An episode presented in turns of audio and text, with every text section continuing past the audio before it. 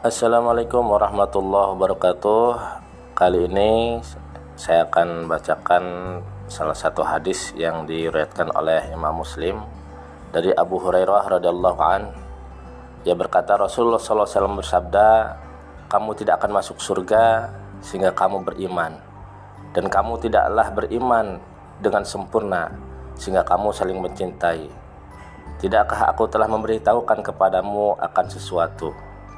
Jika kamu melaksanakannya, tentu kamu menjadi saling mencintai, yaitu sebarkan salam di antara kamu sekalian. Baiklah, rekan-rekan semuanya, semoga pagi hari ini semuanya dalam keadaan sehat. Terima kasih. Assalamualaikum warahmatullahi wabarakatuh.